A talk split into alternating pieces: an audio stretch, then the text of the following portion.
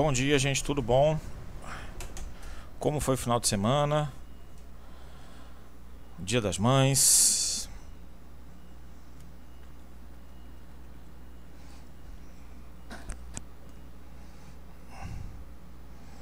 Tudo tranquilo? Vamos aí me dizendo como é que tá o som, imagem. Fiz as modificações porque aquele formato não aparecia bem o chat, eu preferi tirar, tá? É por isso que eu mudei um pouquinho. Mas eu acho que vai ficar, até porque eu acho que ficou melhor assim, né? Vamos lá.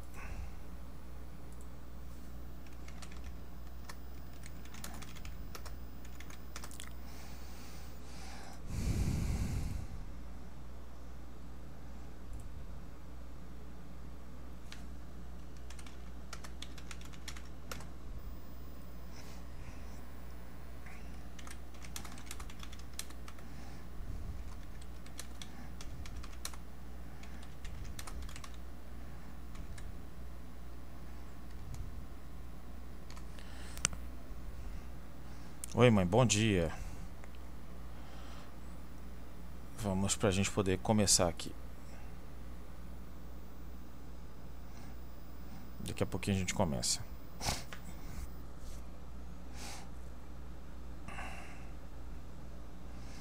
Tinha que ter um delayzinho aqui, mas não posso mais colocar.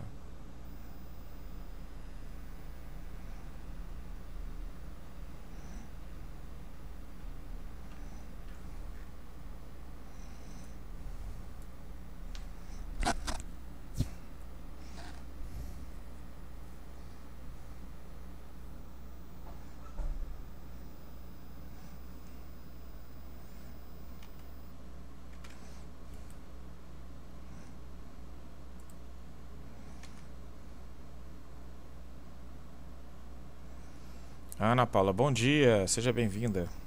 Eu tô aqui já terminando de preparar as coisas e esperando o pessoal chegar, né?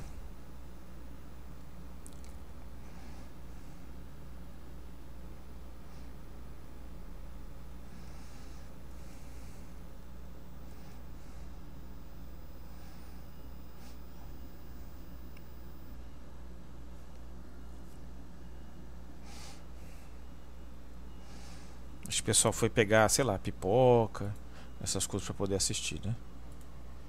Vamos ver.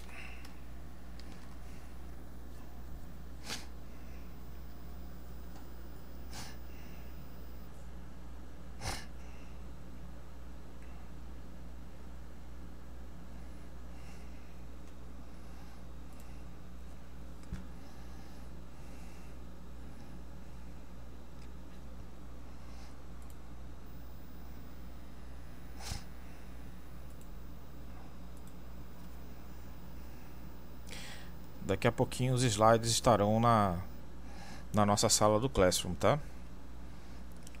Deixa só eu... Já volto rapidinho.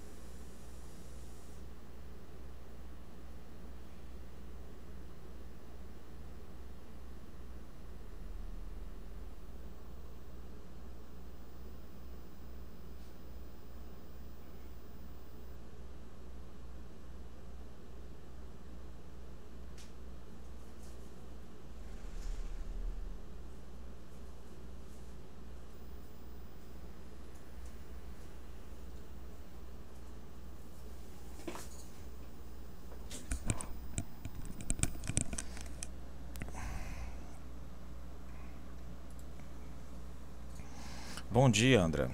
Tudo bom? Esperando o pessoal chegar para a gente começar, tá? Vamos lá.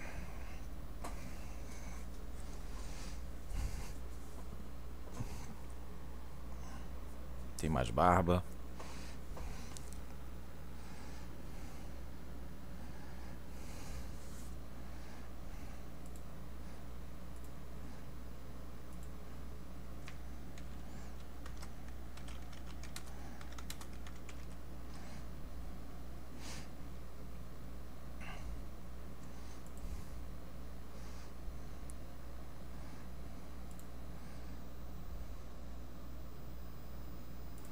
Bom, enquanto o pessoal vai chegando, eu vou passar algumas coisas para vocês. É, eu tô agora, a gente a princípio já acabou o conteúdo que a gente tinha mais ou menos programado para o semestre. E eu vou dar continuidade com vocês fazendo algumas revisões mais práticas de alguns conteúdos. Então, hoje eu programei a doença calculosa biliar. Na verdade, a gente vai falar mais de colitise e colicistite e depois a gente pode falar das outras patologias que são associadas, tá? Por exemplo, pancreatite. E depois a gente vai trabalhar as questões que caem na prova de residência daquela mesma maneira como a gente fez da outra vez. Agora um pouquinho mais curto, porque na outra de imagem foi bem, bem, é, é, bem bem estabelecido e até porque essas questões agora que caíram na prova de residência, ela, por exemplo, uma delas é de pancreatite, nem é de de colitíase, que é associado que é pancreatite biliar, que é uma das complicações. E as questões elas são mais pobres, digamos assim, para a gente discutir, diferentemente daquela, daquela questão de imagem da aula passada. De qualquer forma, a gente vai discutir aqui. Quando a gente for falar de pancreatite, que eu quero dar uma aula só de pancreatite, cai muito, aí a gente vai debulhar questão por questão é, de forma mais profunda, tá? Bom dia, Manuel de forma mais profunda. É, essas questões elas acabam sendo um pouquinho superficiais e, inclusive, duas dessas questões eu consideraria a gente anular, tá? Consideraria anular. Bom dia, Marina. Bom dia. Consideraria, inclusive, a anulação dessas questões por conta de não haver elas com boa, como é que chama? Com boa definição, digamos assim, na na literatura que foi recomendada para a prova, que é o livro do Sabiston. O livro do Sabiston não tem algumas coisas ali, eu procurei também em sociedade, então uma delas eu solicitaria a anulação da questão. Tá? Não tem isso bem claro. Então a gente vai ver aqui mais no, no final da aula que essas questões de vesícula biliar, de colitis e colicistite, elas não estão bem elaboradas. Bom dia, bom dia Carlos Alberto, Lívia, bom dia. Então, assim, são questões que quando vocês forem fazer a prova, é uma das coisas que eu sempre falo para todo mundo que faz a que está fazendo a prova, é ter atenção à construção da prova, à construção da questão. É, o que acontece? Na, na aula passada, a gente mostrou uma questão de imagem, eu, eu passei rápido, nem falei para vocês. Mas naquela questão, se vocês forem voltar para a aula, olhar os slides, tem uma questão que era de fazer diagnóstico radiológico pelo raio-x. E ali, na última questão, na letra E, estava tamponamento cardíaco. E eu até falei para vocês, tamponamento cardíaco é uma síndrome, não é um, um, um diagnóstico radiológico. E a gente é, destrinchou aquilo. Mas o que eu queria chamar a atenção é que, é, como não é diagnóstico radiológico, tamponamento cardíaco ele não é diagnóstico radiológico, é uma síndrome, e o autor da questão sabe disso, ele destoa das outras quatro. Ou seja, ele colocou uma que não é um diagnóstico radiológico puro e simples. O que, que me passa a impressão? Me passa a impressão, de quem constrói a questão, obviamente, que ele só tinha A, B, C e D. E aí ele teve que colocar tamponamento cardíaco. Por quê? Porque ela destoa. Se fosse uma questão pensada, provavelmente ele teria colocado derrame pericárdico. Provavelmente ele teria colocado. Mas ele ficou meio sem opção, a impressão que passa, e por isso ele colocou é, bom dia, Amanda. É, tamponamento cardíaco. Isso significa que com, quando essa questão destoa, quando essa questão destoa, eu queria que vocês ficassem atentos toda a prova, quando essa questão destoa do, do, do padrão de resposta, ou seja, é o exame radiológico, radiológico, radiológico, diagnóstico sindrômico. Provavelmente essa questão não é a certa. Por quê? Porque ela provavelmente ela foi incluída depois. Há um tempo atrás, e alguns, algumas instituições ainda fazem isso, colocam só A, B, C e D. existe controvérsias da quinta da quinta assertiva.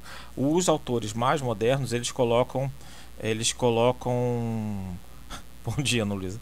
Eles colocam as cinco assertivas, tá bom?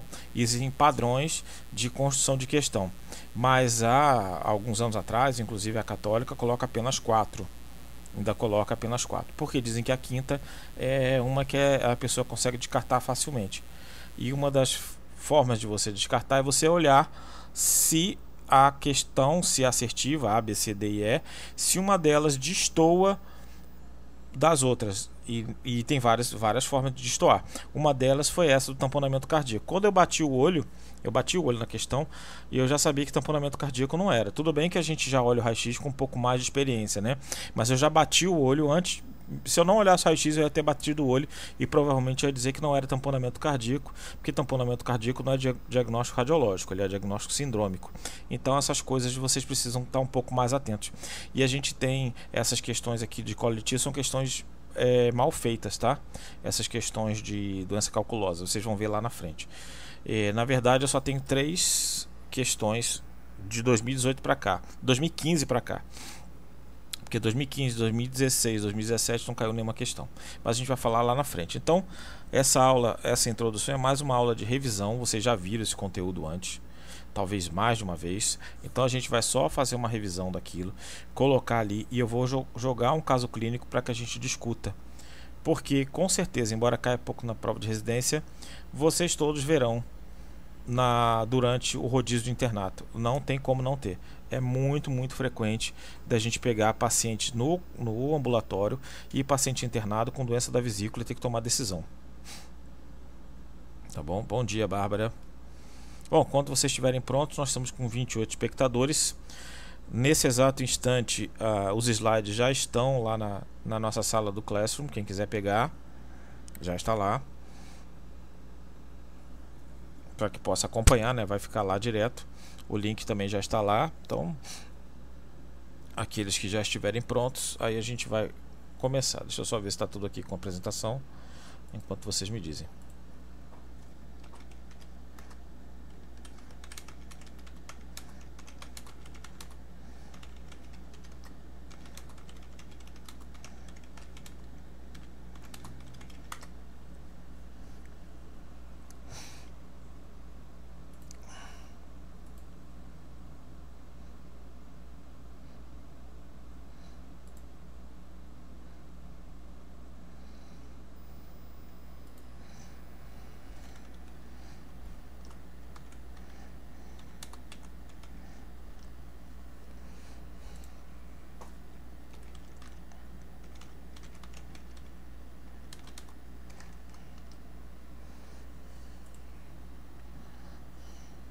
Embora a Andra tá ansiosa.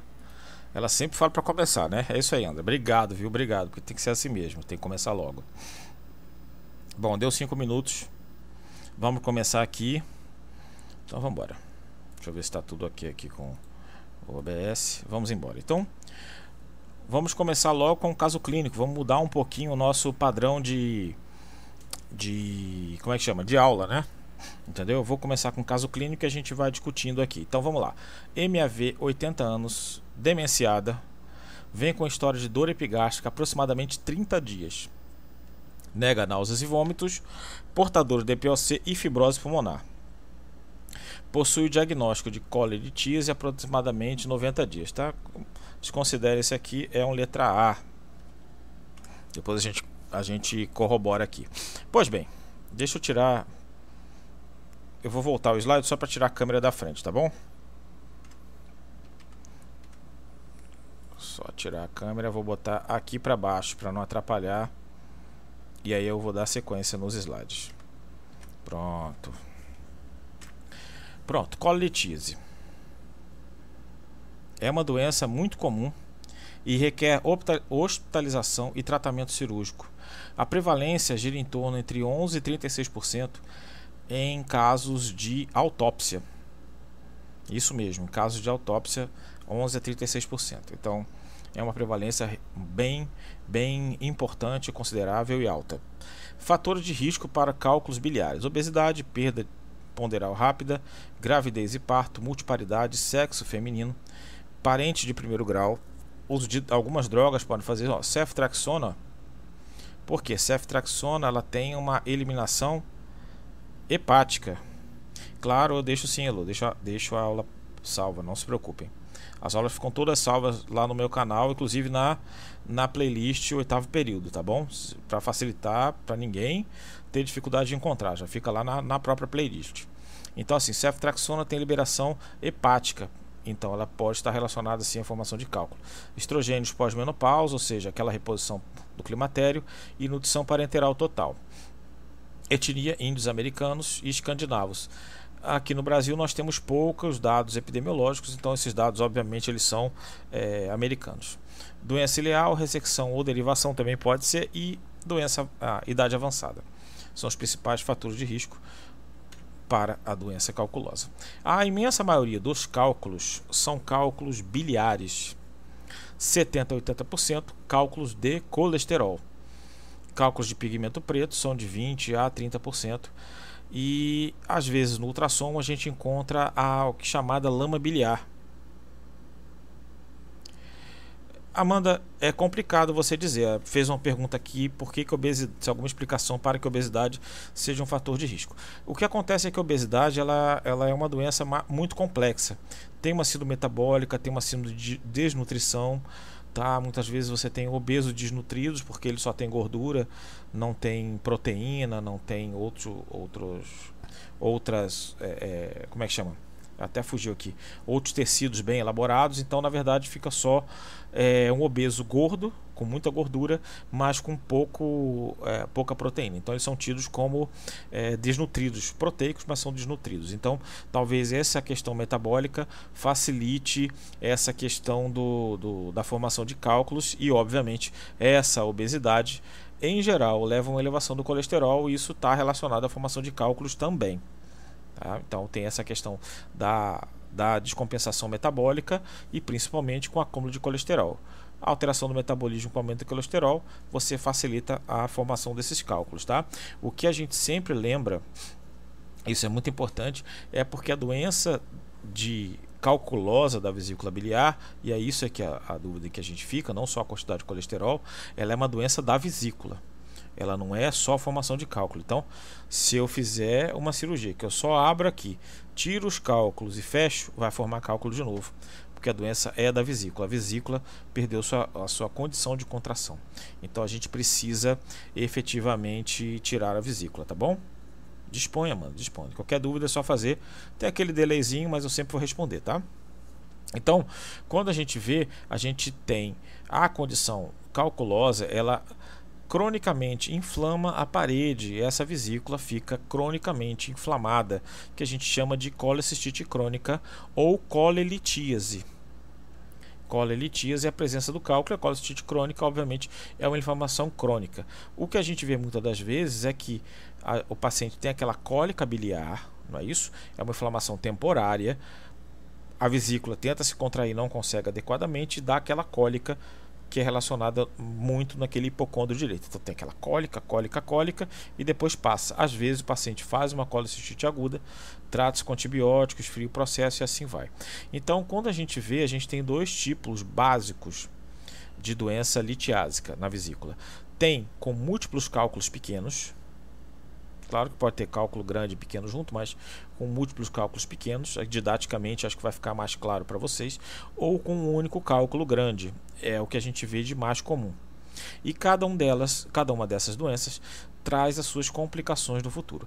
Cada vez mais a gente opera a doença litiásica, mesmo com os pacientes em idade mais avançada. Por que isso? Não é pela doença em si, porque você pode tratar com antibiótico e tudo, a chance de colecistite ela é, é menorzinha, né? Mas em relação às suas complicações. Por quê? A partir da colitíase eu posso ter uma colecistite aguda, uma inflamação aguda da vesícula. Vocês devem lembrar disso das aulas de cirurgia por aí.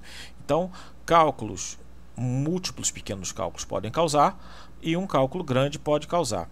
Agora, os cálculos pequenos eles podem migrar para as vias biliares. Então a gente pode ter colangite e pode ter pancreatite aguda.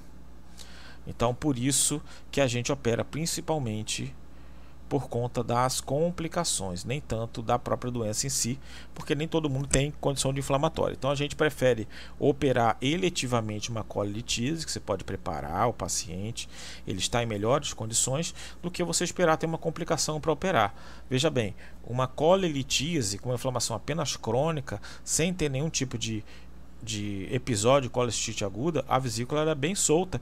É uma cirurgia relativamente fácil. Acho que em 30 minutos o cirurgião experiente consegue fazer essa cirurgia. Na residência, quanto tempo eu fiz? A minha primeira colecistite, col é, colestectomia na residência de cirurgia, laparoscópio, obviamente, que a gente fazia só laparoscópica, raramente convertia, graças a Deus, eu demorei quase duas horas, porque tinha tido alguns episódios de inflamação crônica, então eu tive que soltar toda todo do leito hepático lá de cima da parede para depois operar. Foram duas horas, duas horas e meia de cirurgia. A última cirurgia, em 30 minutos, eu fiz como residente. Então, um cirurgião experiente, mais experiente do que isso, obviamente faz a cirurgia muito rápido, como uma, uma uma colestectomia sem complicações. Então, a gente prefere operá-la sem complicações do que esperar complicar para operar. Então, é por isso que a gente indica cada vez mais esse tipo de cirurgia. E na via biliar? Vamos lá, eu tenho um cálculo pequeno e tenho um cálculo grande. O cálculo grande, se descer aqui, ele não vai passar. Então, ele só vai causar complicações na própria vesícula. Agora, um cálculo pequeno, não. Ele pode migrar pela via biliar pode obstruir aqui, aqui pode entrar bactéria pela via, aqui lembre-se, aqui o que, que eu tenho aqui do lado de cá? Eu tenho pâncreas e tenho o duodeno, então o duodeno tem bactérias, eu pode entrar aqui. E uma vez obstruída que a via biliar não sai, eu posso ter a colangite. Ou ele pode obstruir mais abaixo e causar uma pancreatite, é, uma pancreatite biliar, pode até migrar para o vício ou obstruir a papila. Então, você tem pode ter a colecistite aguda, que é a primeira complicação que a gente vê. Qual é a dor característica, sinal característico? Dor em hipocôndrio direito, tipo cólica. E, obviamente, o sinal de Murphy, que vocês devem lembrar lá da semiologia.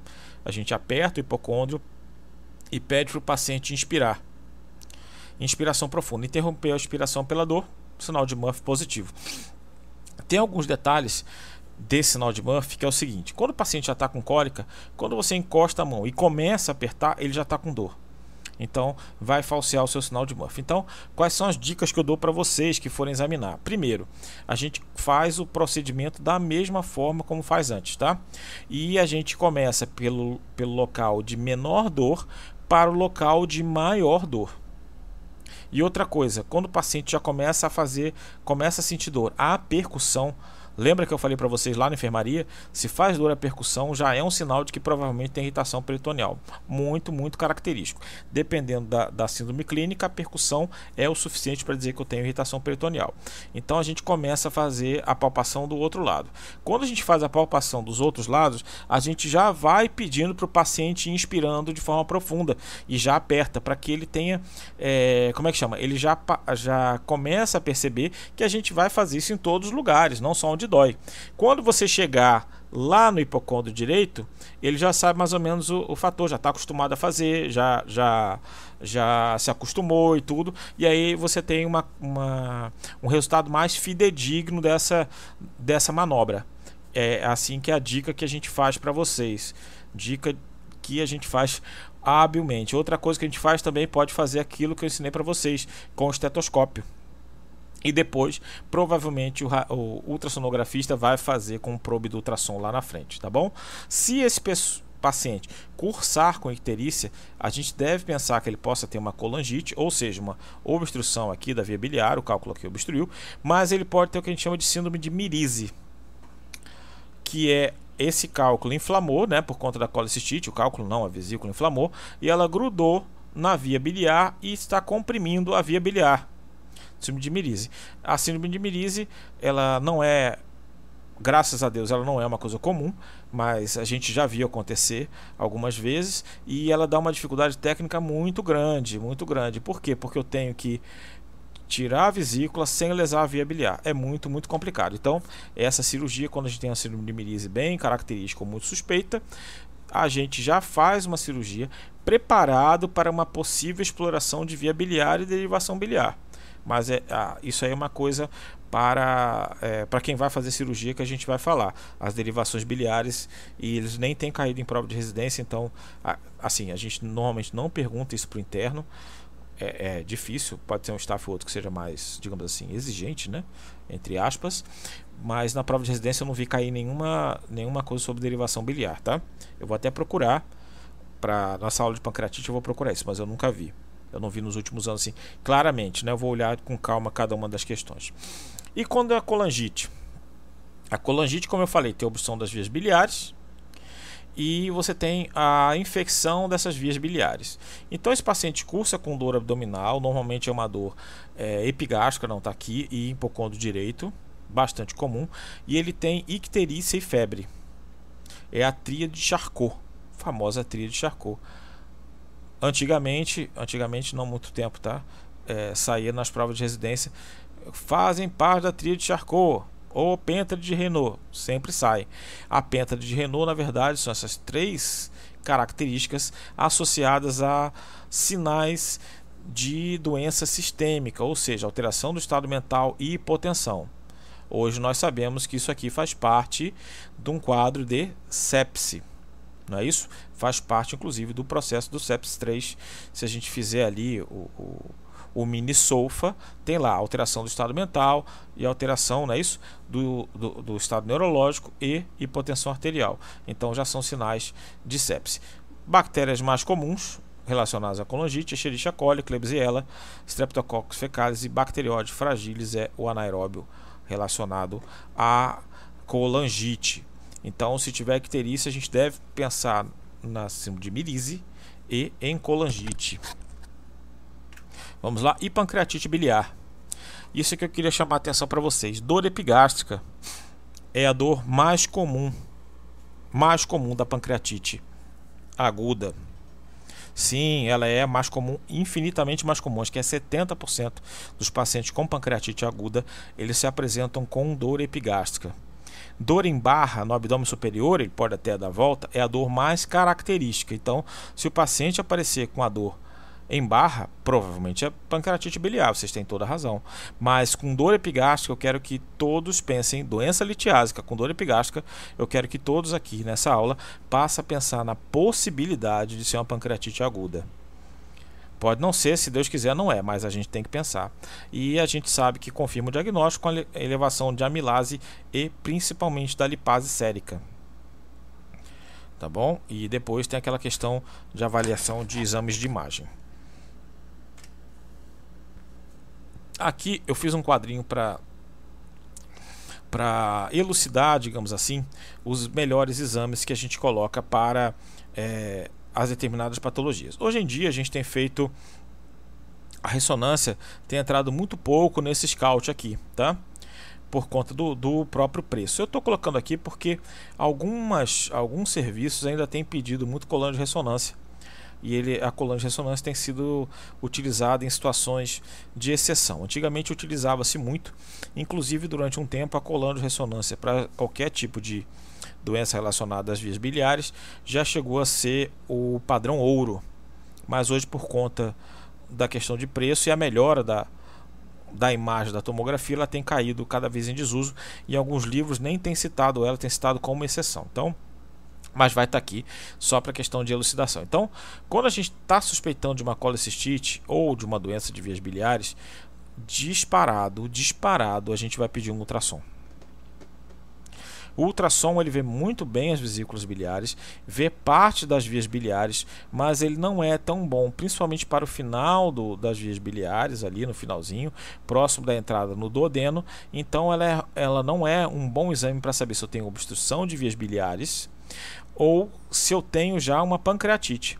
Por quê? Porque o pâncreas ele é retroperitoneal, então tem muitas estruturas que podem fazer um eco e você não conseguir ver ah, o pâncreas adequadamente, tá bom? Na colangite eu tenho dificuldade também. Por quê? Porque as 20%, 20 das colangites elas têm ultrassom negativo para pequenos cálculos. Por que isso? Vamos lá, digamos que ele tenha pequenos cálculos e sejam poucos, um ou dois só. eles podem ter migrado, já podem ter obstruído as vias biliares e a vesícula está vazia. Então ele não consegue ver. Nesses casos a gente vai tentar ver um outro exame. Então, o que, que significa? Significa que se o paciente tem uma cólica biliar, você pode pedir uma, uma, uma ultrassonografia sem nenhum problema. Agora, se ele já tiver icterícia, a gente já deve migrar logo para a tomografia. É basicamente isso. Claro que a decisão no internato não é bem de vocês, mas é bom que vocês saibam, tá bom? Então, a tomografia é um ótimo exame ele é mais caro, visualiza muito bem a vesícula e as vias biliares, mas ele tem um pouquinho de dificuldade de ver cálculos na, dentro da vesícula.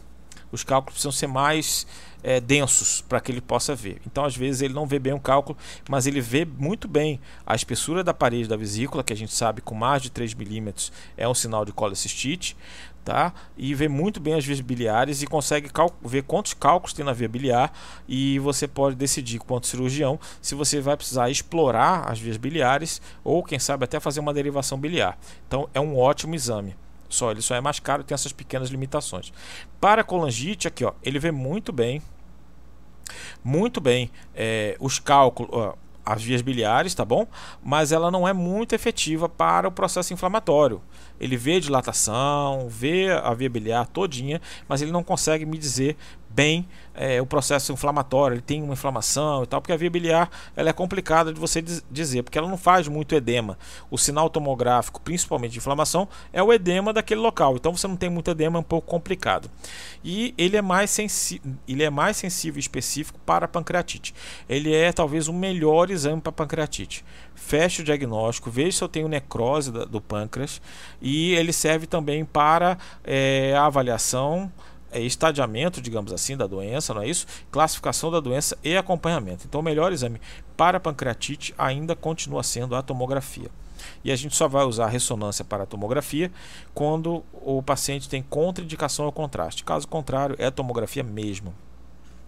E as tomografias hoje, com a imensa qualidade que elas têm, a gente nem tem utilizado muito contraste. Um radiologista experiente com um bom tomógrafo nem tem precisado de contraste para ver a maioria das, das, avaliações de pancreatite. Talvez a primeira tomografia ele precise com contraste, as demais ele faz comparativo, talvez nem precisa. Tá bom? É, para a colangite, aí a ressonância, a gente fala principalmente para da colange ressonância, ele é um ótimo exame. Visualiza com precisão toda a árvore biliar e infere sobre processos inflamatórios. Qual é a dificuldade da coluna de ressonância? Não é só o preço. E por que, que diminuiu o uso dela? Ela vê apenas um local específico. Eu não faço ressonância do abdômen todo em geral. Em geral a gente pede o local da pelve, entendeu? É, da loja renal e assim vai. Então é complicado você fazer um, um ressonância de abdômen todo. Pode se fazer, mas isso aumenta muito o preço, encarece muito o preço. A coluna de ressonância é, eu já vou te responder, Lorena, só um instantinho, tá? Deixa eu só terminar aqui a ressonância e já te explico. Um colão de ressonância visualiza toda a vesícula, a árvore biliar e consegue me dizer sobre, sobre os processos inflamatórios. Ele, teoricamente, é o melhor exame para colangite.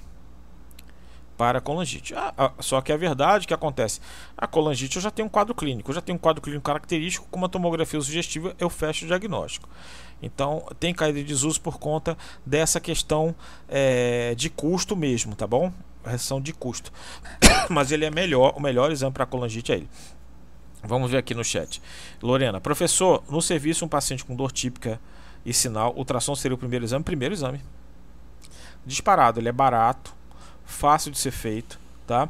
É, se você fizer residência de cirurgia e acompanhar o paciente para várias ultrassonografias, é, é capaz de você já conseguir olhar o, o ultrassonografista né, fazendo o exame você conseguir identificar até a vesícula biliar e parte das vias biliares. É um exame que ele é muito simples de ser realizado, é muito barato, todo lugar tem. E você, obviamente, você precisa de um radiologista experiente. Mas se você estudar e você começar a olhar ali, é capaz da gente fazer com certa facilidade, inclusive ultrassom, tá?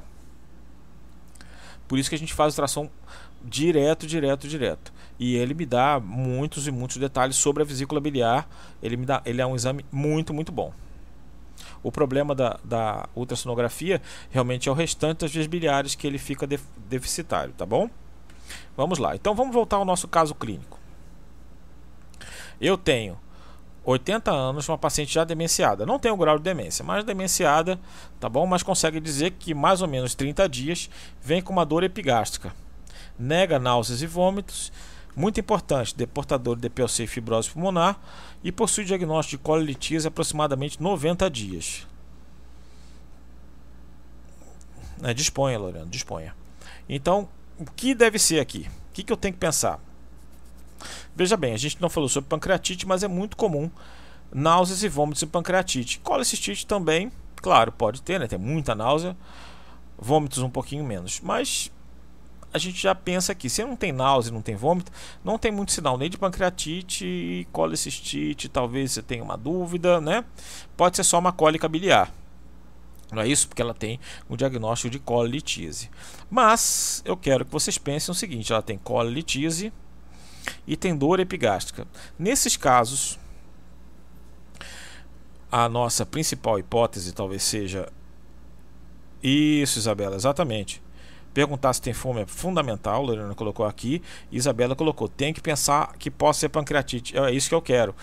É, embora a gente fique com aquele ali dentro do nosso coração achando só que é uma cólica biliar, né? É, é, Mariana colocou aqui também, pancreatite secundária à, à colitise. Eu posso estar aqui no meu coração querendo e desejando que seja só uma cólica biliar para uma, uma colitise, uma colicistite, mas é minha obrigação, quanto médico, pensar na possibilidade de ser uma pancreatite. É isso que eu quero que vocês tenham. Tenham em mente. Então, o que, que eu vou solicitar para essa doente? Primeiro, obviamente, um novo ultrassonografia, né? De cara de cara. Ultrassom a gente sempre pede. E vou, vou pedir também, como eu estou suspeitando de uma pancreatite, a gente já colocou aqui, várias pessoas já, colo... já colocaram também, eu vou pedir a milase lipase. E aí sim, caso venham alterados, perdão, e tem o sinal de, de é, é, pancreatite, aí eu vou passar para uma tomografia. Tá bom? Mas os exames iniciais são esses. Esses pacientes, caso você vá operar, tenha a possibilidade de operar, e aí já nós vamos pensar nessa questão de pré-operatório também. A gente tem que pensar na questão de pré-operatório e vamos pedir os exames que são necessários. Lembrando que ela tem aqui, ó, amilase lipase sérica. Perfeito, Mariana, perfeito, é isso aí. Perfeito. Lembrando que ela tem DPOC e tem fibrose pulmonar. Se tem DPOC e fibrose pulmonar, eu devo ficar atento a essa paciente numa possível cirurgia. Então a gente pede a avaliação da pneumologia, faz um preparo dela é, com a fisioterapia dentro das limitações, se a gente achar que ela tem tem que ser operada. Vamos lá, se for uma pancreatite aguda, ela será operada nessa internação. Por quê? Porque o protocolo da pancreatite aguda é você trata a pancreatite e opera na mesma internação. Você não dá alta para esse tipo de paciente para ele voltar para ser operado e fazer a, colestectomia, não. Ele faz a colestectomia naquela, naquela internação.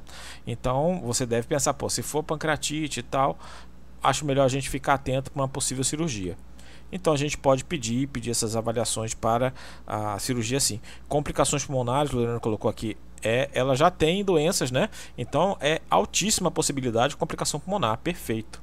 Então a gente tem que ter atenção. Esses detalhes são atenções que a gente tem que ter logo no, logo no caso. Vocês viram, por exemplo, que não tem muita coisa na história clínica dela, né? Não tem muita coisa. É óbvio que a gente vai precisar perguntar mais coisas. Mas de cara, a gente já tem uma série de atenções que a gente deve ter com ela preparar, ver se ela vai fazer a cirurgia, pede uma avaliação da pneumo, pede logo para se ela está hospitalizada para que a fisioterapia possa ver, e possa prepará-la para uma possível cirurgia. Pede exames, tenta descartar a, a, a tenta descartar a pancreatite aguda, não é isso? A colecistite, porque se for uma cólica biliar, você pode friar e prepara ela para para a, a, a como é que chama? Prepara ela para uma cirurgia eletiva em um outro instante. Você pode liberá-la com medicamentos e depois voltar, se for só uma cólica biliar. Mas se for uma colecistite, 80 anos, é, eu acho que não sei, depende do serviço em que você esteja, porque os serviços públicos têm fila, aí é complicado você dizer. Mas o correto eu acho que seria internar mesmo e avaliar se essa doente mereceria ser logo operada. Se ela teve duas ou três cólicas biliares, a possibilidade dela ter uma colecistite é muito grande. Então, talvez seja melhor a gente interná-la mesmo e fazer os exames de avaliação. Aí foi solicitado. Ah, sim, bem lembrado, oh, Mariana. Deixa eu falar. É é, vamos antes de dar dar continuidade aqui. Deixa eu até voltar o slide para que vocês não fiquem ansiosos. E Mariana é o seguinte: o paciente que ele tem irritação peritoneal, toda vez que tem irritação peritoneal, é, existe uma o que a gente chama de ilho. Ilho é uma paralisia do tubo gastrointestinal. O tubo gastrointestinal para de ter a sua peristalse. Parando de ter essa peristalse, o estômago ele fica cheio, cheio de líquido mesmo, tá? da produção gástrica, do que desce da saliva, do que é produzido no, no próprio esôfago. Então ele fica cheio. Então o paciente tem a sensação o tempo inteiro de estar satisfeito e por isso ele não tem fome. Então, muitas doenças com irritação peritoneal cursam com anorexia. É por isso que eles cursam com anorexia. Vamos repetir. O ilho que causa paralisa a peristalse e mantém dentro do estômago uma quantidade grande de líquido. Esse líquido dá a sensação de saciedade para o paciente.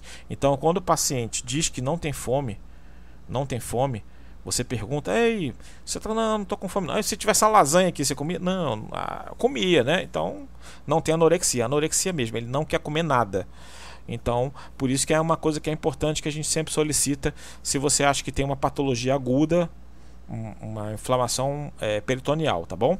Se tem irritação peritoneal, apendicite aguda, colecistite pode dar, diverticulite, todas essas doenças, paciente que, que tem aí alguma patologia, ele vai cursar com anorexia. Entendeu? Ótimo, ótimo. Então vamos continuar, vamos lá. Qualquer dúvida, eu paro e a gente explica e continua, não tem problema nenhum. Então aqui foi feito um ultrassom. É, eu esqueci de botar aqui em cima para a gente não ter o nome dela, né? Mas vamos lá é, vesícula biliar e um cálculo aqui, ó, um pequeno cálculo aqui na vesícula biliar, tá? Pequeno cálculo na vesícula biliar, ele mediu aqui.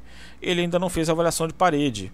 Aqui a vesícula biliar toda comprida e nem aparece o cálculo aqui. Então, aparentemente, já tem um cálculo só. Aqui também não dá para ver bem a vesícula biliar. a vesícula não, a vesícula dá um cálculo, né? Tá bom? A gente está vendo aqui que não tem nenhum artefato, né? Tá bom? Aqui o tamanho da vesícula biliar, veja que até agora ele só me disse o comprimento da vesícula biliar e mostrou um cálculo. Isso quer dizer o quê? Quer dizer que a vesícula está distendida. A vesícula pode estar distendida apenas pelo jejum, não sei, tá bom? Aqui ele começa a fazer a avaliação da parede, ó. Ele tem aqui, eu não vou mostrar, não vou colocar em cima, só aqui nessa área, ele tem duas cruzezinhas que ele coloca. Uma na parte externa da parede e a outra na parte interna. E ele vai fazer a medida. E está aqui, ó. 0,35 centímetros. Acima de 3 milímetros é colecistite aguda. Então, pelo o diagnóstico ultrassonográfico, é, tem um cálculo é acima de 3, tá? É a parede, na verdade. A gente vê pela parede. A distensão da vesícula vai depender do tamanho, mas não tem muito um, um padrão completo em paciente que tem vesícula muito grande, outros com vesícula um pouquinho menor. Não tem muito isso, mas a parede até 3 milímetros é normal. Acima de 3 milímetros é sinal de colecistite aguda, tá bom, Lorena? Então aqui é 3.5, 35, né? 0,35 centímetros, ou seja, 35 milímetros, né?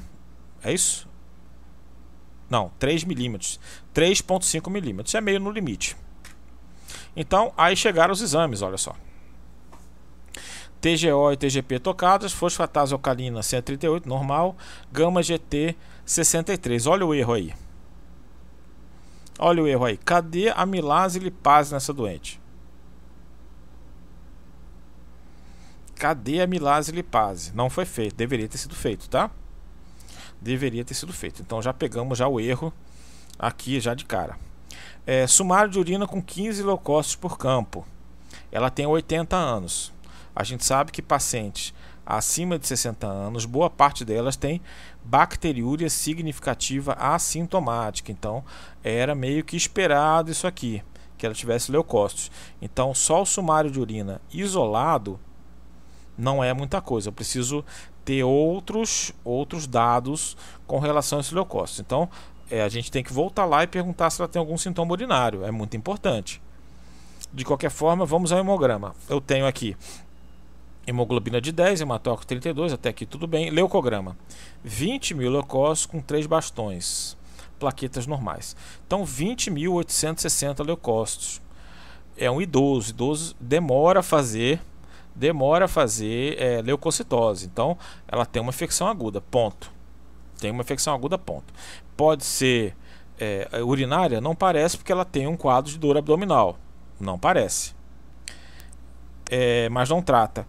Loriano perguntou. A gente, em geral, é, vou ver se eu acertei sua pergunta, tá? É, bacteriúria significativa sintomática é um tratamento de exceção. Só se a bactéria isolada for é, urease positiva ou o paciente tiver risco de fazer é, infecção de válvula cardíaca. Aí a gente trata efetivamente. Caso contrário, a gente não trata, porque a gente considera que é apenas a presença da bactéria. Como na boca, no nariz, na pele da gente, a gente tem bactéria e nem por isso tem infecção. Então a gente trata de exceção. Se o paciente passar e ter infecção, aí a gente trata. Sinais de infecção, perdão, né? Tá bom? Respondi sua pergunta? Senão a gente responde de novo. Então, bom, essa doente foi preparada para cirurgia. Não posso dizer que eu não vi essa paciente, que não é real, porque o eletro dela está com a minha assinatura. Então, essa paciente é uma paciente real, real. Isso realmente, realmente existiu, né? Existe. Espero que ela esteja viva, né? A senhora. É, eu fui eu que internei ela na UTI do português. Então, essa doente chegou para mim com essa história. E vamos lá. Então, esse aqui é o eletro dela. A cirurgia nem sempre, viu, Isabela? Nem sempre a gente trata para cirurgia. Nesse caso específico, é, como você vai é, decidiu se, na verdade, o cirurgião decidiu operá-la, e é isso que a gente tá, vai tentar discutir aqui as indicações. Ele decidiu operá-la, ele já começou antibiótico, então teoricamente ele está tratando essa infecção, tá? É, é, um pouco complexo essa questão de tratar a bacteriúria é, significativa assintomática, porque na próstata a gente a, uma das indicações da cirurgia para HPB é a infecção urinária de repetição. Então, se o paciente tiver infecção e tiver HPB, ah, eu vou tratar a infecção para operar? Não, na verdade, a cirurgia é para isso. Se você pegar um paciente com bacteriúria significativa assintomática e você cateterizá-lo, a possibilidade daquilo se transformar numa infecção sistêmica é menor que 1%. Então, em geral, a gente não considera a necessidade de tratamento, a não ser que o paciente tenha um fator de risco, como eu falei. Prótese valvar cardíaca, bactéria urease positiva, aí a gente trata. Caso contrário, nem para cirurgia a gente indica. Só em casos de exceção mesmo. Tem cada, cada vez mais, a cada dia que passa, a gente tem indicado menos tratamento para bacteriúria significativa assintomática. Acredito que daqui a uns 2, 3 anos vamos ter outra resolução diferenciada sobre isso tá bom? Mas ótima pergunta, porque é uma coisa que todo mundo tem dúvida e nem sempre essas, essas perguntas chegam pra gente. Foi ótima pergunta, muito obrigado mesmo. Então aqui nós temos o eletro dela.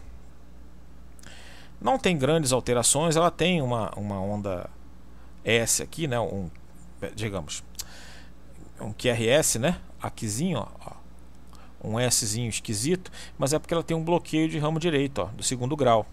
Então você tem uma abertura do complexo QRS, óbvio, né? Por conta do bloqueio de ramo, e tem algumas alterações, porque olha só, ele inverte um pouquinho antes de chegar na onda T. E isso vai aparecendo é, essa apiculação da onda S em várias derivações, tá? Mas é por conta desse bloqueio de ramo direito bloqueio de primeiro grau não aparece nada, mas do segundo grau você já começa a ter uma abertura do complexo aqui e começa a aparecer mais insinuada essa onda no final em todas as derivações, tá? Mas não é nada de excepcional, não era uma coisa que contraindicava a, a, a cirurgia, o ritmo ele é sinusal, dá para ver a onda P direitinho aqui, tá bom? Não tem outra alteração isquêmica, essa alteração em V1, em V1, V2 e V3 é secundária esse bloqueio de ramo, então Cardiologicamente, o colega foi lá, viu e não contraindicou absolutamente nada para essa senhora. E aí o que acontece? Bom, essa doente operou, internou, perdão. Ela internou. Dieta, eu deixo ela com dieta? No momento não. Por que não? Uma, eu não sei se é pancreatite aguda. E pancreatite aguda, já há controvérsias, eu, vou entrar na aula de pancreatite sobre isso, tá? Não vou entrar na controvérsia de dieta agora, mas em geral a gente deixa em dieta zero, principalmente nas primeiras 48 horas. De cara. Então, se for pancreatite, dieta zero. Se ela for operada, zero. Então, a princípio, você internou essa doente, deixe ela em dieta zero, tá? Deixe ela em dieta zero, até porque ela está em avaliação e possibilidade de cirurgia. Antibiótico. Faça antibiótico? Se eu internei achando que é uma colicistite, se é pelo menos uma colicistite, eu tenho que tratar com antibiótico.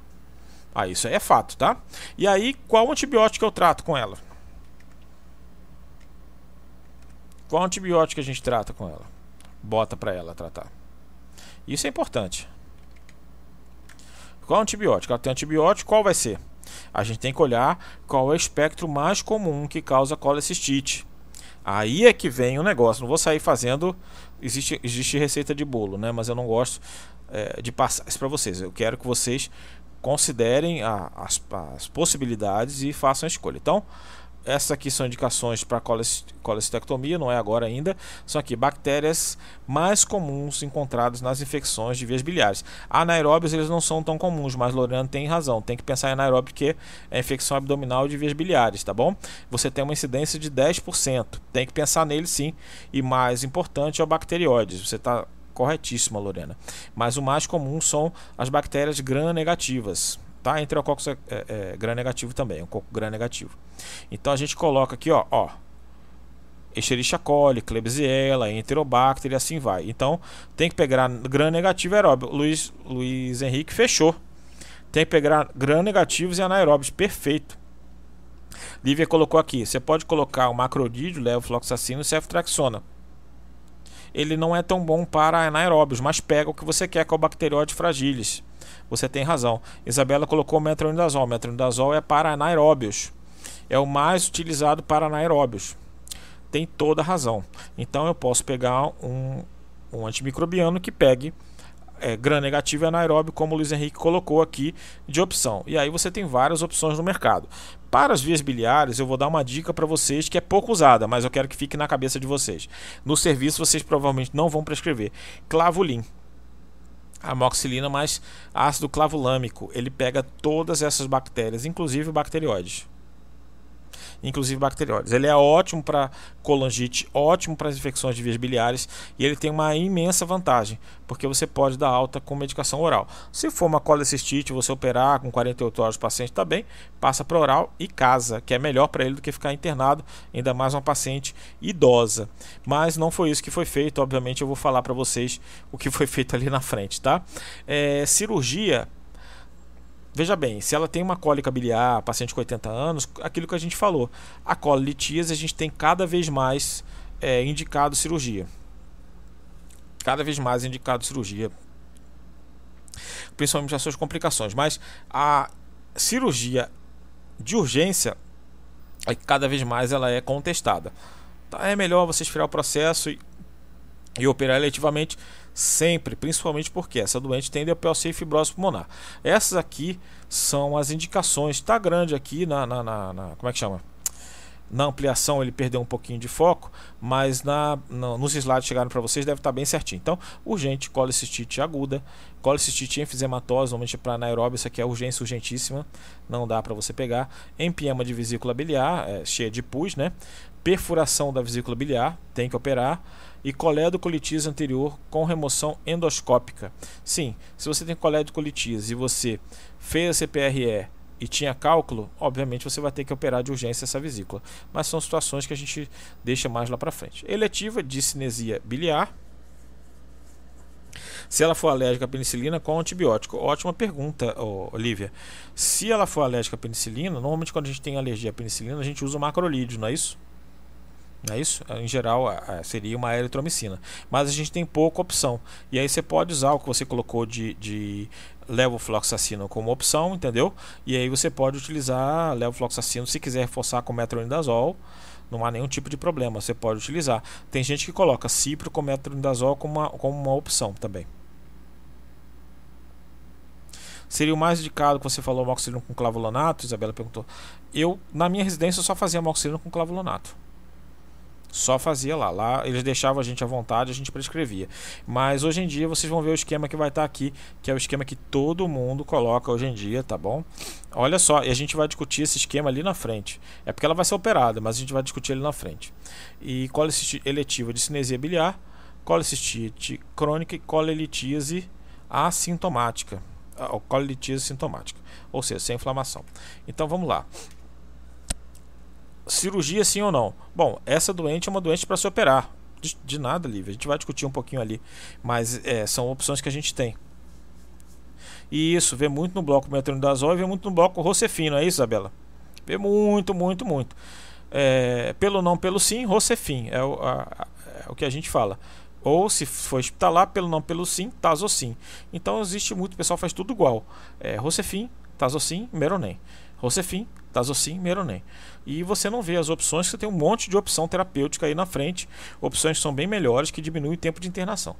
Mas, é, é, no momento em que vocês estiverem ainda é, como internos e residentes, eu, eu sugiro que vocês sigam, mas por que, que a gente não usa isso?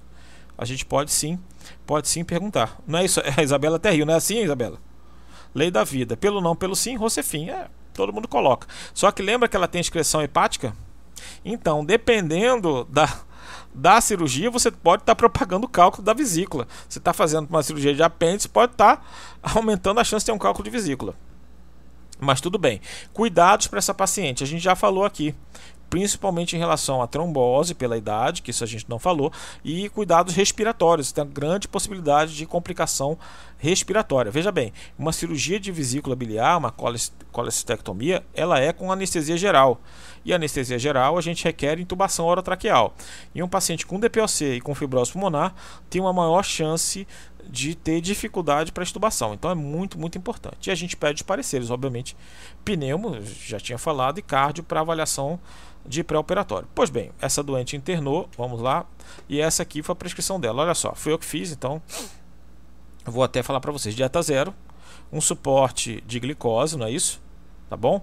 O mínimo, o mínimo de glicose e ainda coloquei um pouquinho mais de soro para dar uma hidratada boa nela, porque ela provavelmente no, no, no pós-operatório deve fazer uma hipotensão. Aqui, ó, receita de bolo, Rocefin metronidazol a pedido do cirurgião. Aí a gente, até eu prescrevo, viu? Até eu prescrevo. O cirurgião pediu por quê? Porque ele é o médico assistente, não sou eu o médico assistente. Meu doente eu faria clavolin, mas ele quer fazer Rocefin metronidazol, ele faça. Aliás, excepcional cirurgião, tá? Quem operou ela, ela foi para cirurgia. Euclides é excepcional cirurgião. Se tivesse que me operar, eu ia pedir para ele me operar, só para você ter uma ideia. Mas ele também passa Rocefin e metronidazol. Tá bom? Dramin para náusea, embora não tenha náusea, mas a gente deixa, né, a critério. Buscopan, que ela estava com dor. É isso aí, olha aí, olha aí. Rocefim metronidazol. Aqui é só para só para lavar. Pantoprazol para úlcera para úlcera de estresse e a profilaxia que não está aqui para trombose. Por que, que eu não coloquei aqui para trombose enoxaparina? Porque os cirurgiões ficam com medinho de sangramento no operatório Então, no pré-operatório a gente em geral não coloca, embora não tenha comprovação de aumento de risco de sangramento. Mas o pessoal coloca aí, a gente não coloca e pronto, paciência. Se ela for operada naquele dia. Se ela passar para o dia seguinte, a gente faz. Agora eu vou mostrar para vocês dois vídeos relacionados à colecistectomia. Um é um vídeo educativo para pacientes, depois a outra vocês vão ver que é igualzinho, exatamente igual, até as cores de veia, tudo jeitinho, a via biliar verdinha, tudo lindo, lindo, uma cirurgia laparoscópica real.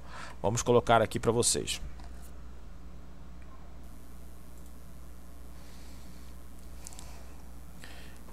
Então aqui é, é obviamente é um, é um vídeo de propaganda.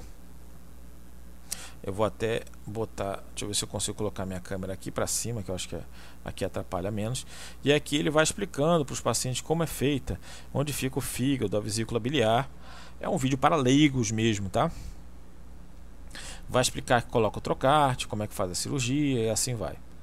Então ele fala sobre a formação dos cálculos, olha só que lindo. Cálculos bonitinho, né? Ficou bem, bem feitinho. feitinho. Cálculos aqui, olha só que lindo. Vesícula biliar, artéria cística, Tá vendo? Mostrando que é uma doença da vesícula biliar. E aí ele vai mostrar como é que se corta. Vai entrar os trocárteres. As posições né, dos trocárteres. Laparoscopia, analgesia direitinho. Anestesia geral.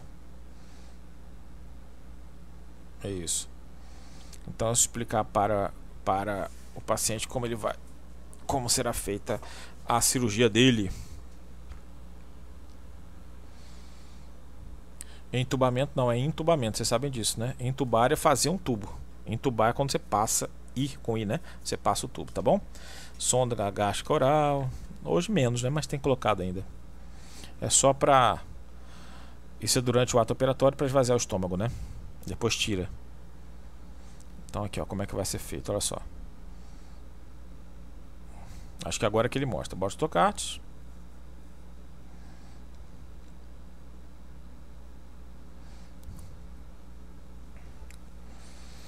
Vai passar as pinças.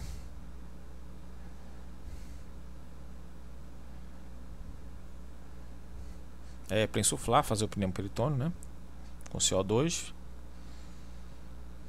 Câmera. Agora lá, ó. Vai ligar aqui a artéria cística, o ducto cístico, aqui a via biliar e aqui a artéria hepática comum direita, esquerda, hepático comum. Ligou, cortou e vai tirar a vesícula num bag. Pelo, normalmente pelo umbigo. Olha só como é que fica lindo. Verdinho aqui, vermelho, azul aqui atrás é a porta, tá? E agora vamos colocar a cirurgia mesmo. Uma cirurgia mesmo. Vocês vão ver como é igualzinho. Fica tudo vermelhinho, azul, verde, é tudo perfeito, tá? Isso aqui foi, foi feito pra, para uma uma cirurgia, né, para um congresso de cirurgia pediátrica, mas eu achei que ficou melhor o, o melhor, como é que chama? A dissecção, né? A dissecção ficou muito boa. Mas é pediátrico, tá?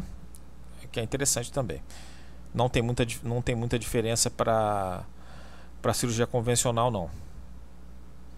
Só para vocês virem aí que mesmo em criança a gente faz. Então chega aqui é bom porque deve estar tá bem soltinha essa vesícula. Fígado. Ó. Aqui a gente tem ele colocando os trocartes. Aí ele vai levantar o fundo e vai dissecar.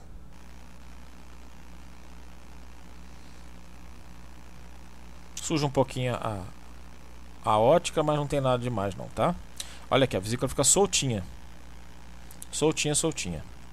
Aí levanta. Ó, tem uma gordurinha aqui na frente do cístico, ó. Aí ele vai limpar isso aqui. Vai limpar essa gordurinha.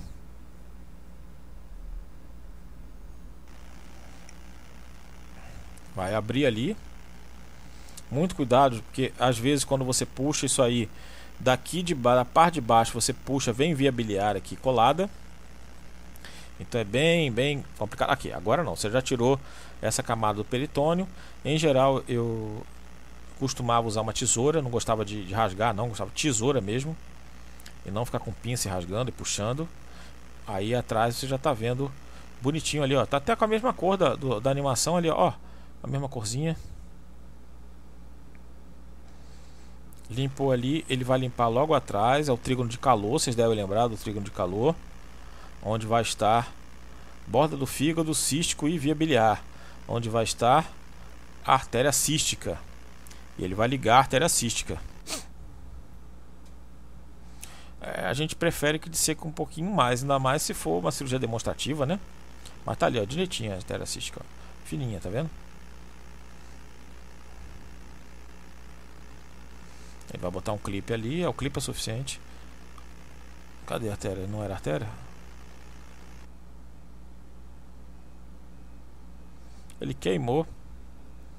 Tá bom. Tá bom, tudo bem, pode ser, né? Aí aqui, ó, aqui na parte de baixo, ó, deixa eu ver se eu não tem como dar pausa. Aqui embaixo, atrás da via biliar, aqui ó, ele tá puxando a vesícula na parte de baixo, próximo aqui da pinça, ele faz, tá vendo um, um tipo um, uma cabeça de um A, um invertido? Isso aqui é a via biliar. E isso aqui a gente tem que tomar cuidado, tá? Ele vai fazer uma colongiografia operatória, vai colocar um catéter e vai fazer um contraste para ver como está a via biliar. Alguns serviços isso é de rotina, em outros não se faz, tá? Não tem problema, fica a critério de cada um. Faz ali, injeta o contraste. Vamos ver se ele mostra a colongiografia. Se é de congresso, ele deveria, né? Aí encheu a via biliar aqui embaixo e deveria mostrar pra gente a imagem. Mas eu acho que ele não vai mostrar não. Bom, tira-se o clipe, bota, vai tirar o catéter, vai botar um outro clipe ali para poder ligar. Aí muito cuidado com a via biliar que está logo ali embaixo, para não fazer uma complicação aí sim cirúrgica da via biliar.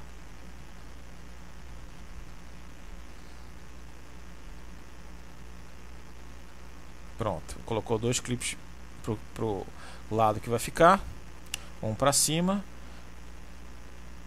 Aí ele vai cortar, corta. Olha como é próximo, a tesoura quase foi lá no fígado, tá vendo? Quase foi lá no fígado. Aqui na parte de baixo ficaram os dois clipes, você dá para ver direitinho que está ali. Tudo direitinho, os dois clipes. E agora ele vai dissecar a vesícula lá para cima. É a mesma técnica que se usa para adulto, tá? Exatamente a mesma técnica. Só que essa aqui é, eu escolhi porque ela está bem, bem limpinha, essa técnica cirúrgica. Não tem aderência, então foi bem, bem tranquila de, de ser feita a, é, como demonstrativa. Né? Tinha umas outras que estavam bem com aderências, eu acho que essa aqui ficou mais claro para vocês. Aí você vai secando do leite hepático, ó, vai soltando.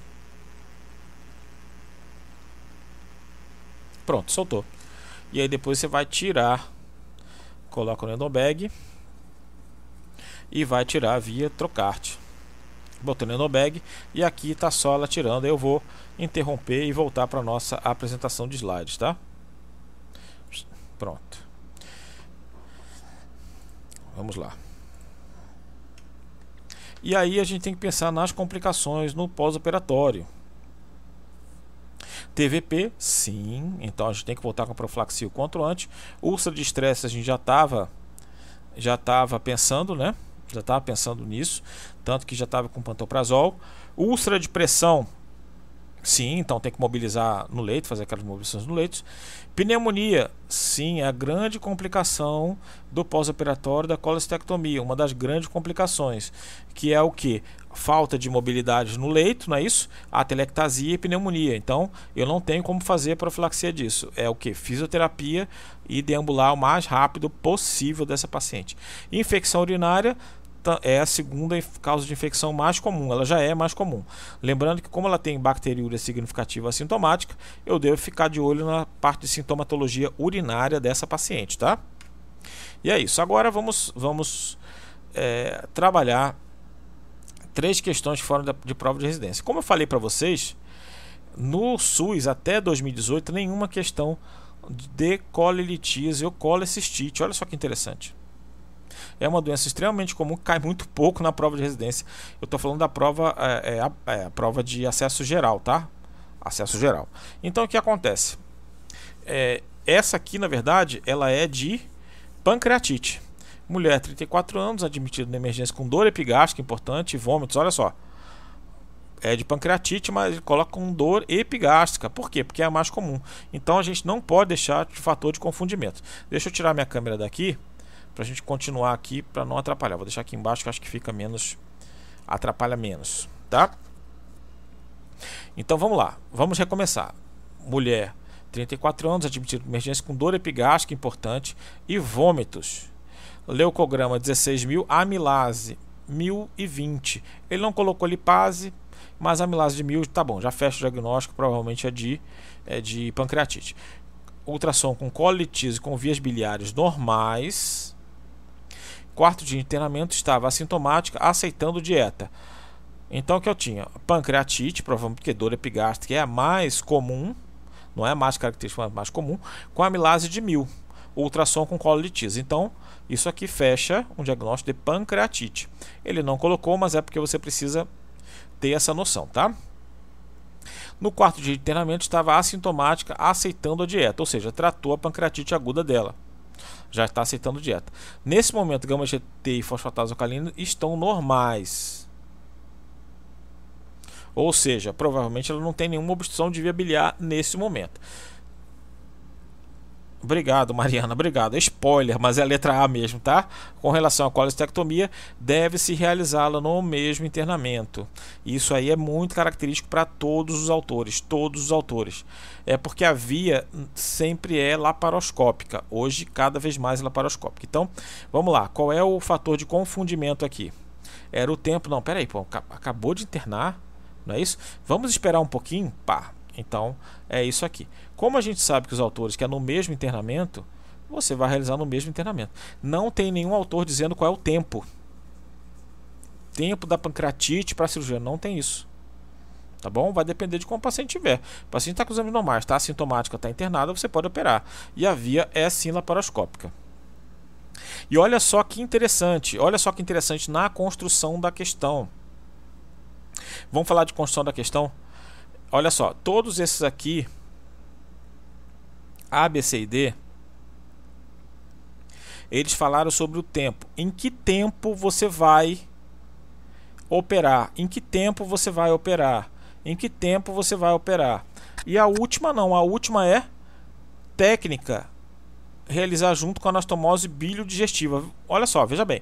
Então todos eles está falando sobre o tempo da internação para o momento da cirurgia. E essa aqui não, junto com a anastomose bilio-digestiva. Mas isso é técnica, não é não está relacionada ao tempo. Então, provavelmente, quando você olhar uma questão dessa, provavelmente essa aqui foi feita depois. Tá? Essa questão tinha sido feita A, B, C e D. Então a resposta deve estar em A, B, C e D. E a letra E provavelmente está fora provavelmente está fora. A impressão que você tem de cara antes de você antes de você fazer as suas confabulações, tá bom? Mas então isso aqui é uma falha de construção grave de questão. Você colocou uma outra coisa que tinha nada a ver com o tempo. Você queria saber o que? Se a pessoa percebeu que é uma, que é uma pancreatite, percebeu que tinha que operar né, a, a vesícula, em quanto tempo tinha que operar a vesícula é isso era o cerne da questão no seu início. E aí você coloca realizar junto à anastomose biliogestiva. Isso não tem a ver com o tempo. Então, provavelmente não tem a ver essa resposta, já de cara. Mas realmente, Mariana, toda razão, tá bom? É a letra A, realizar no mesmo internamento. Todos os autores são. É, todos os autores confluem com isso, tá? Nenhum deles está destoando. Eu acho que só não, não vai tentar operar se o paciente tem muita, muita gravidade, mas de qualquer forma já estava internado mesmo por conta de pancreatite. Pancreatite é muito mais grave. Vamos lá, segunda questão. Essa aqui é uma das que eu colocaria ser anulada, tá? 32. Qual as condições abaixo não é um preditor de dificuldade e conversão para cirurgia aberta na colecistectomia laparoscópica? Esse aqui, por que, que eu colocaria essa aqui seria para ser anulada? Porque não há protocolo no Sabeston, nada de preditor de conversão. Não tem na sociedade, eu não encontrei. Então pode ser que na, na referência que ele tenha colocado na prova, possa ser que ele tenha colocado. Mas não sei. Vamos lá. Mas vamos colocar aqui, é, vamos fazer uma avaliação aqui em relação à questão. A princípio, ele está colocando condições para que você possa ter dificuldade de fazer a cirurgia laparoscópica. Tá bom, isso pode ser perguntado. Vamos lá. É, qual dessa aqui existe alguma que não é uma condição é, específica, por exemplo, como foi a outra, que era de tempo e aí ele perguntou sobre técnica? Não, a princípio não. Todas elas são condições em que a gente pode ter relacionadas à cirurgia que você vai fazer. Então, homem, idade avançada, IMC elevado, bilirrubina elevado e vesícula hidrópica. Quando você converte, vamos lá, quando você faz uma conversão, por que, é que você faz uma conversão? Por dificuldade técnica. Por dificuldade técnica. Você está muito aderido, tá? Você precisa fazer uma cirurgia mais rápida, então você precisa ter algumas dificuldades, o paciente pode ter comorbidades e tal, e assim vai. Então, o que, que me dá é, condições para operar? Vamos lá. IMC elevado. Me dá. Porque o paciente é obeso, eu tenho que usar pinça de obeso, é, característica de obeso, então, né, ó, pinça de obeso, trocar de obeso, tudo para obeso. Eu vou explicar já, Lorena, chegarei em homem, tá? É, bilirrubina, é, vesícula hidrópica, é aquela vesícula que já perdeu sua funcionalidade, ela está toda grudada, às vezes ela fica grudada no leito hepático. Em geral, ele tem é muito aderida, muito, muito difícil. Em geral, é uma condição que a gente deve é, é, é, pensar que é uma cirurgia difícil. Não é impossível. Idade avançada. Idade avançada é complicado. Por quê? Porque pensa-se na idade avançada, no tempo de para o uso de da como é que chama? Eita, do pneu peritônico, você pode comprimir a cava, ele pode ter aterosclerose, mas você pode passar, pode baixar a pressão. E isso é um pouco mais difícil. Mas comorbidades, tempo de cirurgia não, porque hoje, se a cirurgia for tranquila, vamos lá, como a gente falou, 20, 30 minutos. Então, um pouco complicado. Homem, homem por quê? Porque em geral o homem tem menos frequência de laparoscopia e normalmente eles complicam mais. Então, é, epidemiologicamente a gente sabe que em geral tem mais aderência. É isso mesmo, isso mesmo, Lorena. Em geral, o, o homem tem mais aderência, faz mais cólica biliar e em geral ele tem mais aderência. Pode ser. E bilirrubina elevada? Bilirrubina é uma condição que ele pode ter bilirrubina elevada por qualquer outro motivo. Se ele tiver uma anemia, uma hemólise, sei lá, aconteceu qualquer coisa, tem a bilirrubina elevada. Então, bilirrubina não faz nenhum sentido aqui como condição inerente à, à cirurgia. Ele nem diz que tipo de bilirrubina, e mesmo se fosse uma bilirrubina relacionada às vezes biliares, eu nem vou colocar aqui direta, bilirrubina direta. Pronto, direta. E aí?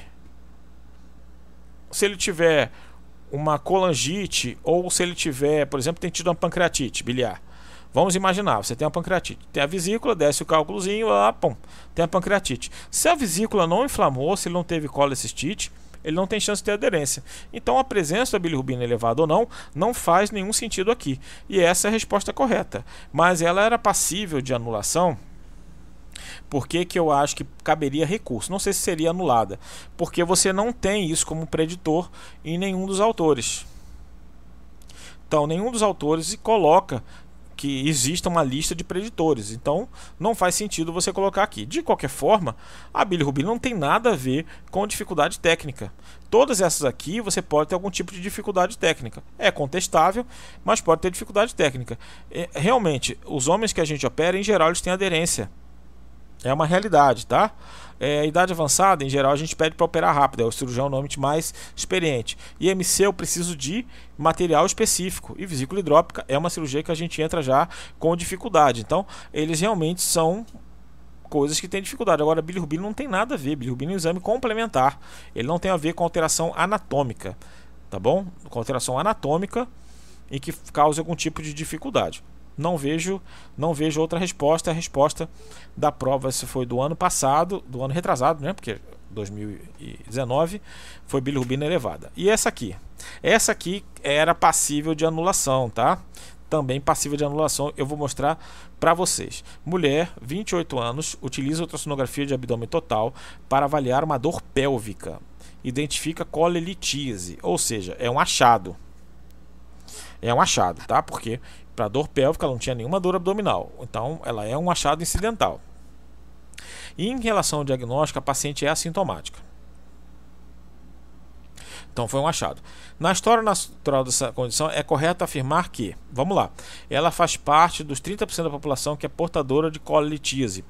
No Sabiston, no Sabiston está escrito que a prevalência é, por autópsia entre 11 e 36%. Então essa aqui estaria correta.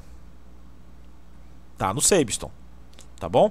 80 a 85 dos portadores de colitis são assintomáticos. Esse dado epidemiológico não está claro no Sabiston. Tá bom? 10 a 15% dos pacientes podem vir com complicações graves, como pancreatite, coledocolitíase e icterícia obstrutiva. A gente não tem esse dado bem claro, não. Alguns autores dizem que é em torno de 20 a 30%. E é por isso que a gente coloca, embora seja uma incidência elevada, né? Entendeu? A gente opera antes que, faz, que façam complicações. Então, esses dados epidemiológicos, ele é bastante, bastante complicado. Risco cumulativo de tornar sintomático um sexo masculino 10% ao ano. Não tem esse dado. O Sebiston não tem esse dado, tá? E por ser mulher, após 20 anos, tem a chance de tornar assintomático. O Sabiston, que é o livro, ele não tem. Deixa eu ver se eu abro aqui a parte de epidemiologia deles para mostrar para vocês. Eu não ia mostrar, não ia, a princípio não iria mostrar, mas eu vou colocar para vocês aqui porque eu acho que vale a pena, tá? Eu acho que vale a pena, porque eu não tenho visto isso como como uma coisa real não, tá? Eu não achei isso no Sabeston, olha que eu acabei de olhar, olhei agora de manhã para relação da epidemiologia. Vamos abrir a capa parte de epidemiologia para vocês. Eu vou já vou colocar aqui, tá? Não se preocupem.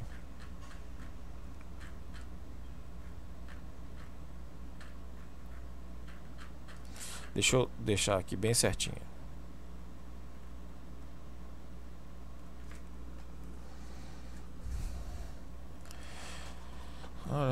Cadê epidemiologia?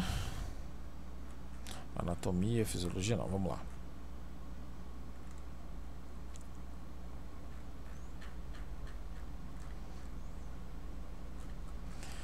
Anatomia, anatomia, considerações, ficter, ficterícia, exames complementares.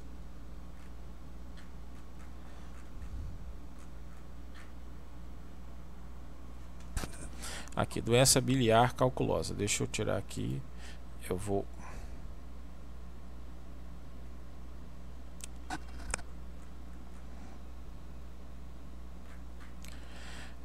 Vamos ampliar um pouquinho mais aqui. Vou deixar aqui para poder passar direitinho para vocês.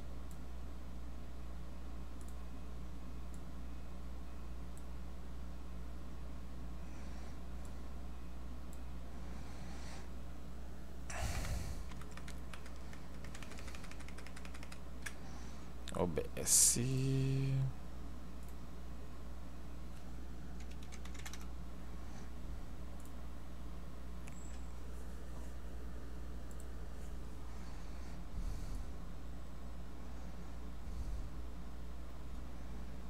Bom, vou deixar assim para a gente ver, tá? Deixa eu ampliar um pouquinho esse, um pouco mais Sebston para que ele fique um pouco melhor de visibilidade. Ele perde um pouquinho de foco, tá?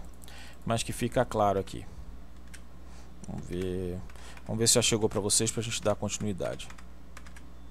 Chegou. Então aqui, ó.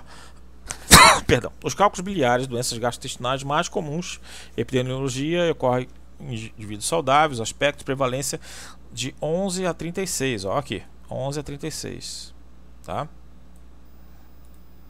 Em autópsia, sexo feminino, obesidade, tem aqui os quadros, como eu falei para vocês, fatores de risco para a doença calculosa.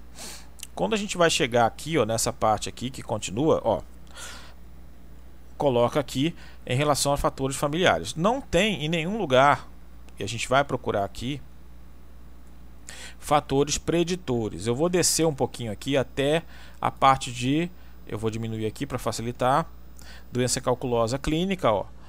Aqui, ó. Colicite calculosa crônica, tratamento, dieta em gorduras, a colestectomia.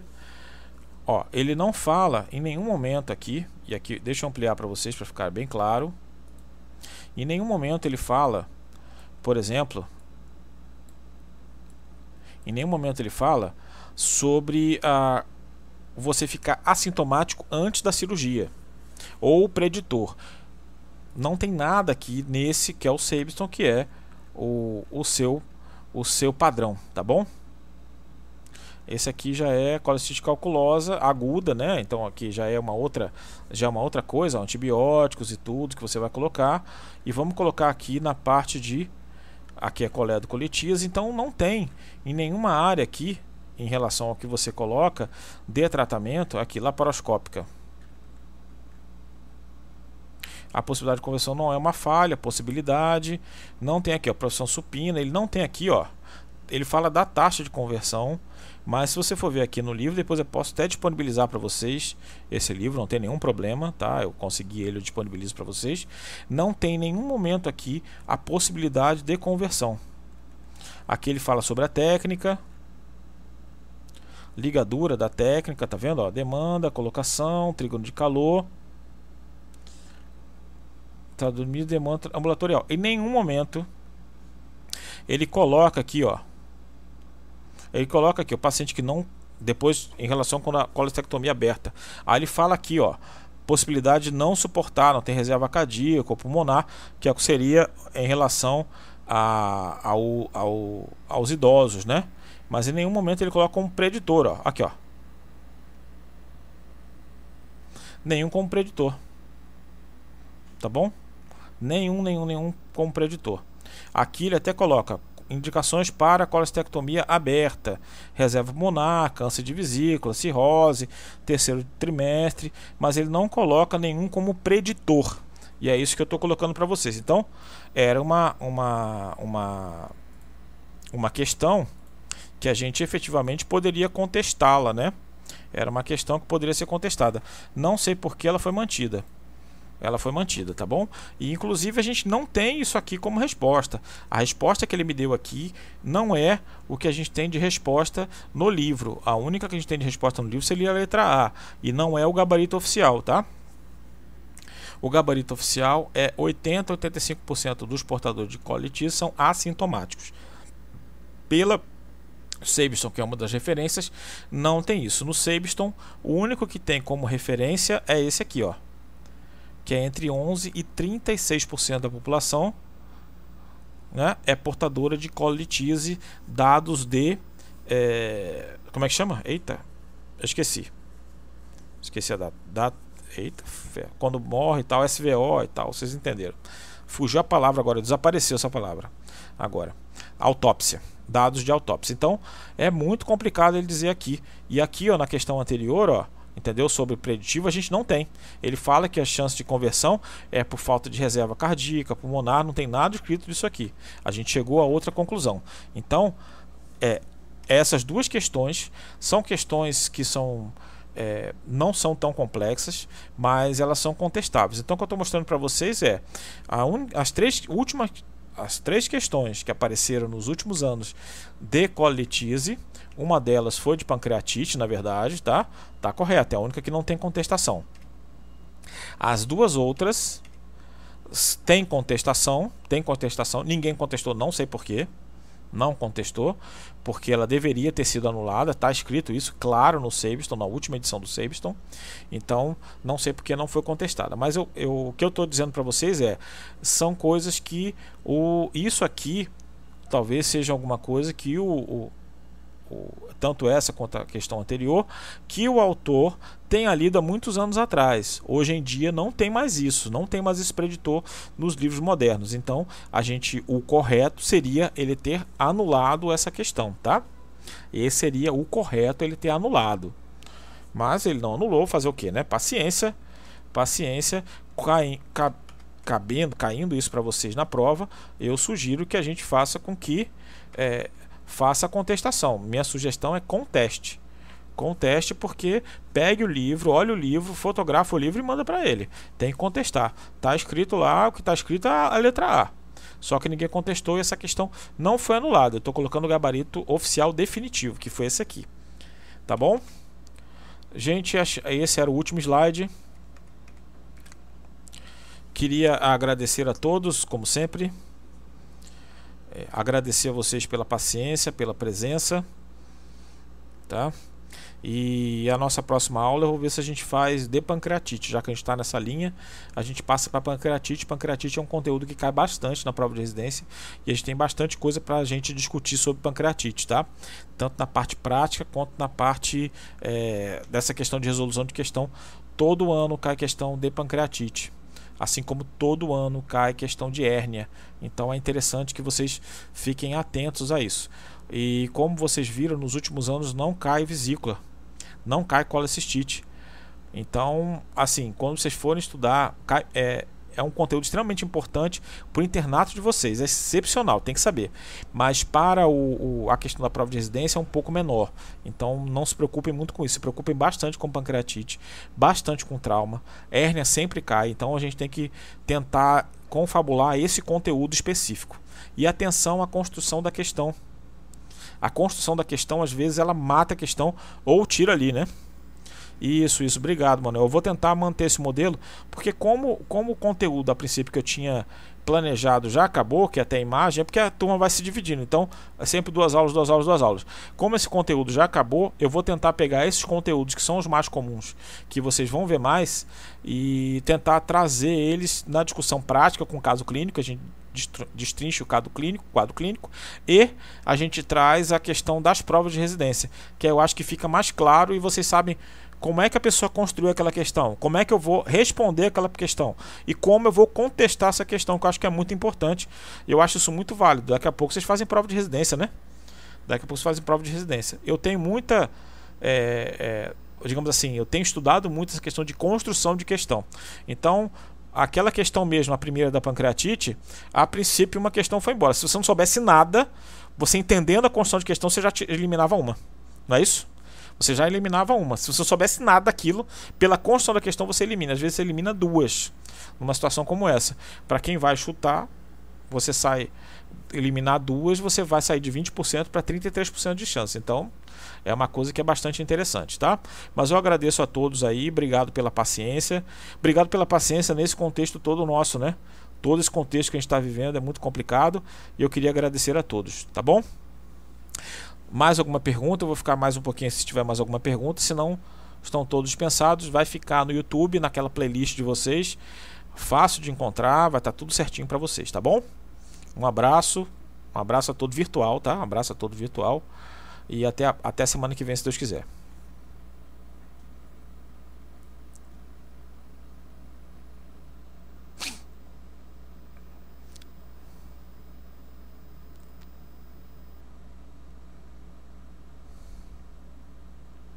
Bom, sem mais perguntas.